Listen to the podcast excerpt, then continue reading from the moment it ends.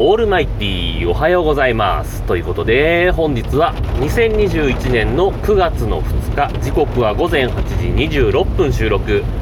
シーサーブログをキーステーションに全国一曲ネットでお伝え中第876回目のヌーラジをお伝えするのは毎度ながらヌーでございますけども。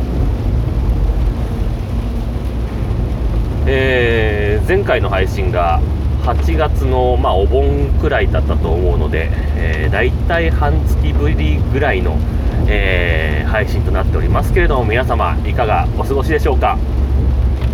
えー、自分はというと先月のね終わり8月のね30日かな、えー、健康診断がね職場でありまして、え毎年大体9月の終わりか10月のまあ、真ん中ぐらいまでにやるんですけどもなぜか今年は、えー、8月の30日ということで1ヶ月から2ヶ月ぐらい、えー、早かったかなという感じなんですけどもね。でまあ、えー、内容としては、え身長体重あと血圧、え視力聴力、えあと腹囲測定もありましたかね、えあとは、え血液検査でしょ。えー、心電図、えー、胸部レントゲン、まあ、そんなところですかね、えー、あとは、えー、先生による問診っていうのがあるんですけども、えー、まあ、このコロナ禍でやってますからやっぱマスクを着用して健康診断を受けるんですよね。でどうしてもですねあの視力検査の時はあれ困りますね。マスクつけたままっていうのも。あのまあ、最初あのね、紙から何メートルか離れて視力検査するならいいんですけど、今、大体こう、なんつうの、機械の中を、なんか覗き窓から覗いて、えー、これ見えますかみたいな、何番見えますかみたいな感じじゃないですか。で、あまあ、それだったんですけど、えー、まず最初、両目から始まるじゃない？視力検査って。で、両目から始めて、最初は順調に、えー、大体何項目ぐらいあるのかな、12から15項目ぐらい、大きいのから小さいのまで大体あるじゃないですか。えー、両目の時は、もうパンパンパンパンと答えられたんですよ。上だの、右だのってね。で、じゃあ今度片目になりますねって言って片目になった瞬間に、あのー、どうしてもマスクとさ、鼻の間から息が、まあ、若干漏れるじゃないですか。どんなにぴったりのマスクをしてても漏れるじゃないですか。まあ、その兼ね合いもあってだんだんねあの覗き窓のところがさ曇ってくんのよね。これ困ったなって感じなんですよ。でだんだん曇っていくので、え、1番から、まあ、最初は順調に、えー、回答できるんですけどももうね6番ぐらいになってくるとどんどん曇ってきてあの多分見えると思うんだけど 曇ってきて見えないですみたいな感じになってくるわけよ。なかなかあれがねえー、ただ曇ってきてるともう先生に言うこともできずみたいなね、えー、ところもありますんで、えー、結局多分若干視力は弱く見られたんじゃないかなというところはあるんです。まあ多分まあ6番か7番ぐらいまでは見えてたので、えー、それでもそんなね。運転に支障があるとかそういうレベルではないと思うんですけどもね。はい。で今回ねあの、まあ、先生による問診ですよ。いつもだったら例えば体重が増えたらあ今回体重何キロ増えてるねどうしたのみたいな感じで聞かれるんですけど今回の先生、えー、前回前々回と同じ先生なんですけど終始無言なんですよ。問診なのに。唯一先生が口開いた時っていうのがあの胸見せてっていう。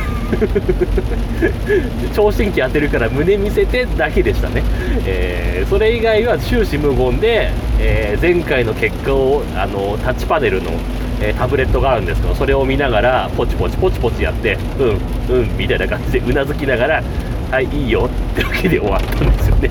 それもう問診じゃねえよなとか思いながらね、えなんか具合悪いとか書けばよかったのかなってね。事前に問診票ありますから。えー、なんだかなと思ったところなんですけどもね、まあ、そんなさなか、えー、長野県のね、まあ、前回も、まあ、若干お話したかなと思うんですけども、えー、長野県の、え今、全県でね、え全県っていうと、長野県って、えーと、エリアでいうと10、10エリアぐらいあるのかな、あると思うんですけど、え全部で、え警戒レベルが割とマックスな状態、え長野県のコロナえ、新規感染者の警戒レベルっていうのがあるんですけども、え、独自にあるんですけども6段階あるんですね。で今現段階で、え、数字が大きければ大きいほど、え危ない状況なんですが今5なんですよ。で、えこのレベル5っていうのが何なのかっていうと、え多分ねはっきり分かってない方も多いと思うんですけど、え1週間以内に1週間の間でえー、新規感染者数が何人だったかな、100, 100何人、102だか3人だか以上になってくると、この警戒レベル5っていうのが出るらしいんですね。で、別名、特別警報2というやつなんですけども、えちなみに4が特別警報1というやつになるんですけども、えー、まあ、新規でね、100人以上出てるわけですから、まあ、これは危ないよねという状況になるんですけども、ただね、えー、実質このレベル5と6って何が違いがあるのっていうとレベル6になると、えー、国とか政府とかがもう緊急事態宣言を出してる状況です。長野県にという状況らしいんですよ。いやそれ数字 分ける必要あった？5と6一緒でよくない？って思うんですけども、なかなか震度表示みたいにはいかないみたいで。震度5と震度6、まあ、震度5強、震度6弱って体感でもだいぶ違うと思うんですけども、えー、そういうわけでもなく、えー、ただ、なんとなく国が出したか、県がなんとなく今危ないよと言ってるかみたいなね、そんな分け方をしてるので、あの正直言って長野県民、あんま警戒感が薄いんじゃないかなというふうに 思ったりなんかするんですよね。で、まあ、病床使用率っていうんですか、えー、コロナ患者を受け入れられる、えー、ベッドの使用率が、まあ、一定の、えー、数字を超えてくると、え半数でしたかね、え医療非常事態宣言というのがね、まあ、出るんですけど、それも、えお盆あたりからずっと出っ放しです。で、まあ、そんな状況ならね、もう県独自で、えー、緊急事態宣言を出せばいいのに、まあ、そうじゃなくても、まん延防止条例ですか、えー、あれを出せばいいのに、えー、なんとですね、えー、一昨日ぐらいに確か速報で入ってきたんですけど、えー、明日9月3日から10日間、え長野県は 命と暮らしを救う集中対策期間ということでね。謎の施策を始めるようなんですがやってることはまん延防止条例と同じという。じゃあマンボウ出せやっていう話なんですけどなぜか長野県はかたくなに出さないんですね。まあね長野県の施策っていうのは大体ねかねてから謎なんですよ。あの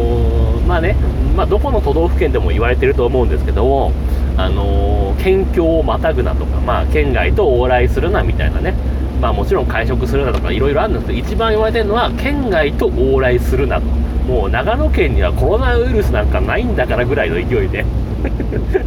県外と往来するなというふうに言われてるんですけど、ただですよ、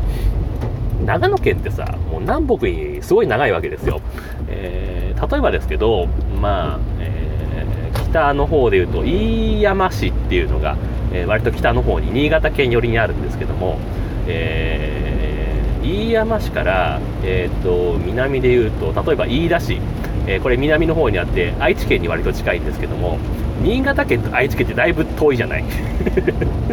そのぐらいの距離離れてるわけよ。高速道路を使ったらそうですね2時間ちょいぐらいかかりますかね多分ね、えー、距離で考えたら、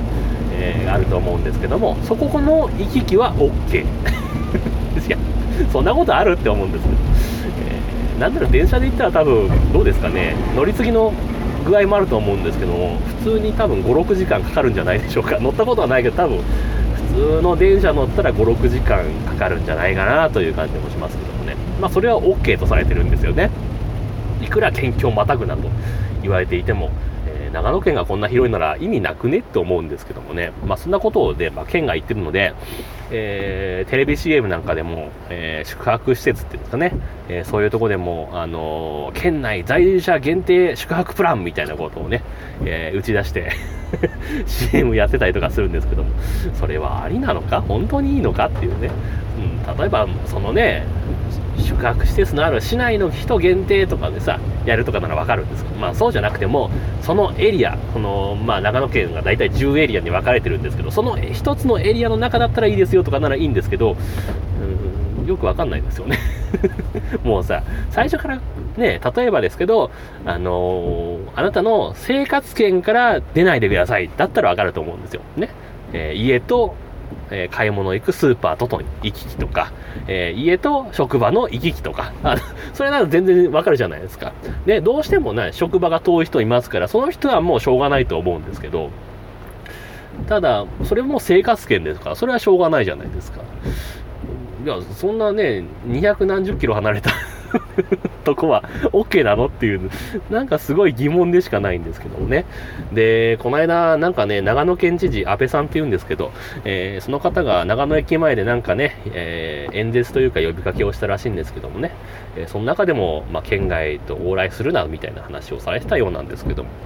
まあね、うんまあ、例えば小学校、中学校とかの修学旅行あるじゃない？高校とかもあるのかな、えー、あると思うんですけど、ね、それもできるだけ県内でやってくださいと。ただ、まあ、県としてはね、県内でやってくださいって言ってるけど、まあ、やるのはね、例えば小学校小学校とかだったら、えー、それより小さい市町村単位なわけですから、まあ、それは、まあ、学校に任せますみたいな雰囲気 言わないけどね、言わないけど、学校に任せますみたいな雰囲気じゃないですか。で、まあそんな感じになってるんですけど、ただね、つい最近、大阪府の公立の学校が長野県に修学旅行に来たらしいんですよね、上高地かなんかに。それはいいのっていう話なんですよね、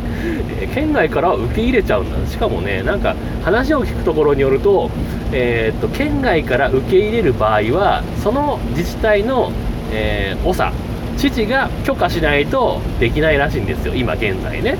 なんだけど、うん、受け入れてるってことは、知事が OK 出したってことじゃないですか。それはいいのって本当にね、えー、疑問に思ったりなんかしますけどもね。で、まあ、長野県のお隣、まあ、お隣が何個あるの ?8 個、9個ぐらいあるんですか。えー、群馬県がね、まあ、お隣にあるんですけども、えー、最近、情報新聞ですか、えー、地元新聞見てたらですね、えー、県外ナンバーに未だに張り紙を貼られるっていうね 文化がすごい遅れてるんじゃないかと思うんですけども、えー、未だにもう県外ナンバー、特に都市部の、え、ナンバーがあると、ワイパーのとこに張り紙が ペタッと貼られると、来るなみたいな感じでね、貼られるってことなんですけど、かたやその同じ長、えー、群馬県の中でも、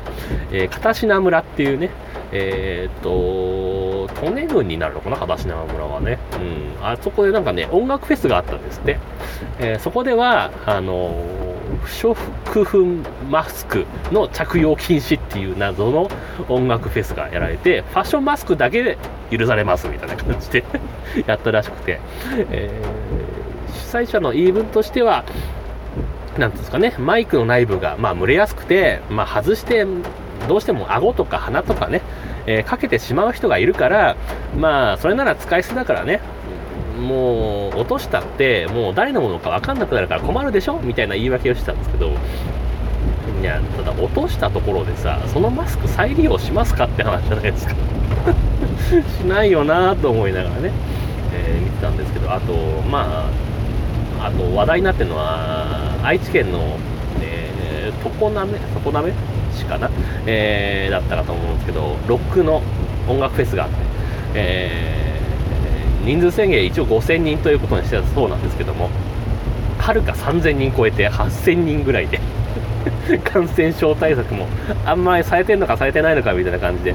えー、やったみたいですけどもね、これはもう主催者の方も、えー、小学生みたいな言い訳をしてまして、まあ自分が良ければいいんだなという感じもしたんですけども、えー、ただね、あのー、主催者の、まあ、やってる会社のね、えー、代表の名前を見て若干納得してしまったところもあるんですけども。納得しちゃいけないんですけどね。納得しちゃいけないんだけど納得してしまうような名前だったのでこれはしょうがねえなと。いうふうにね思ったりなんかしたんですけどもね。まあそんなね中ですよ。まあもう1ヶ月ぐらい前の話になるんですけど、えー、7月の末にねあのー、自分のおばあちゃんがね岩手に住んでるんですけど亡くなったんですよね、えー、何年か前にじいちゃんが亡くなって、えー、すげえボケ倒してるよって話をしたと思うんですけども、えー、そのおばあちゃんが亡くなってねまあ葬式もまあこんな状況なんで行けないわけですよ。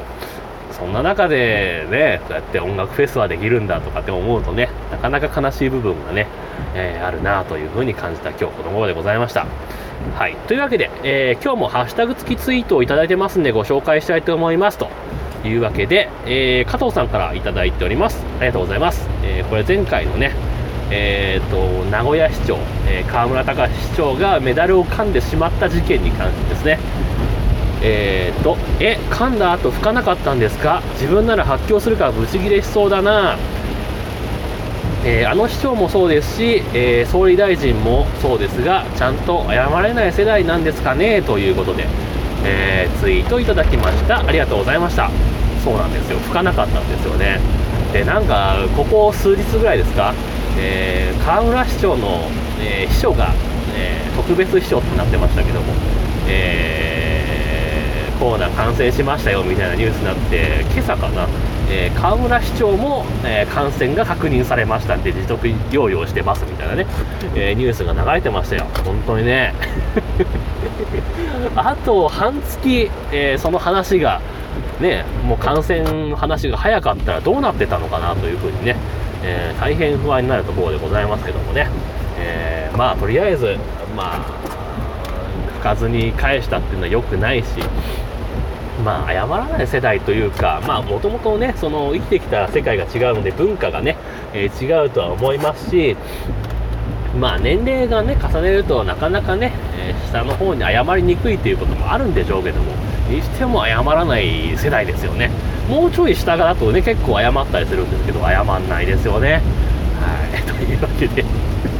そうこうしてますと、職場についてしまいますんで、今日はこの辺で終わりたいと思います。というわけで、えー、皆様からのご意見、ご感想、ツッコミなどお待ちしております。メールメールまたはメールフォームから送ってください。Twitter のヌーのアカウント、もしくはヌーラジオのアカウントに返信をいただいたり、ハッシュタグ、NUNURADIO、もしくはひらがな N、カタカナでラジオとつけてつぶやいていただければ、えー、またご紹介させていただきますというわけで今日はこの辺で終わりたいと思います、えー、今日はなんかすごい多分雨の音が入ったと思いますけど申し訳ございませんでした、えー、というわけで終わります。さようなら。バイバイ。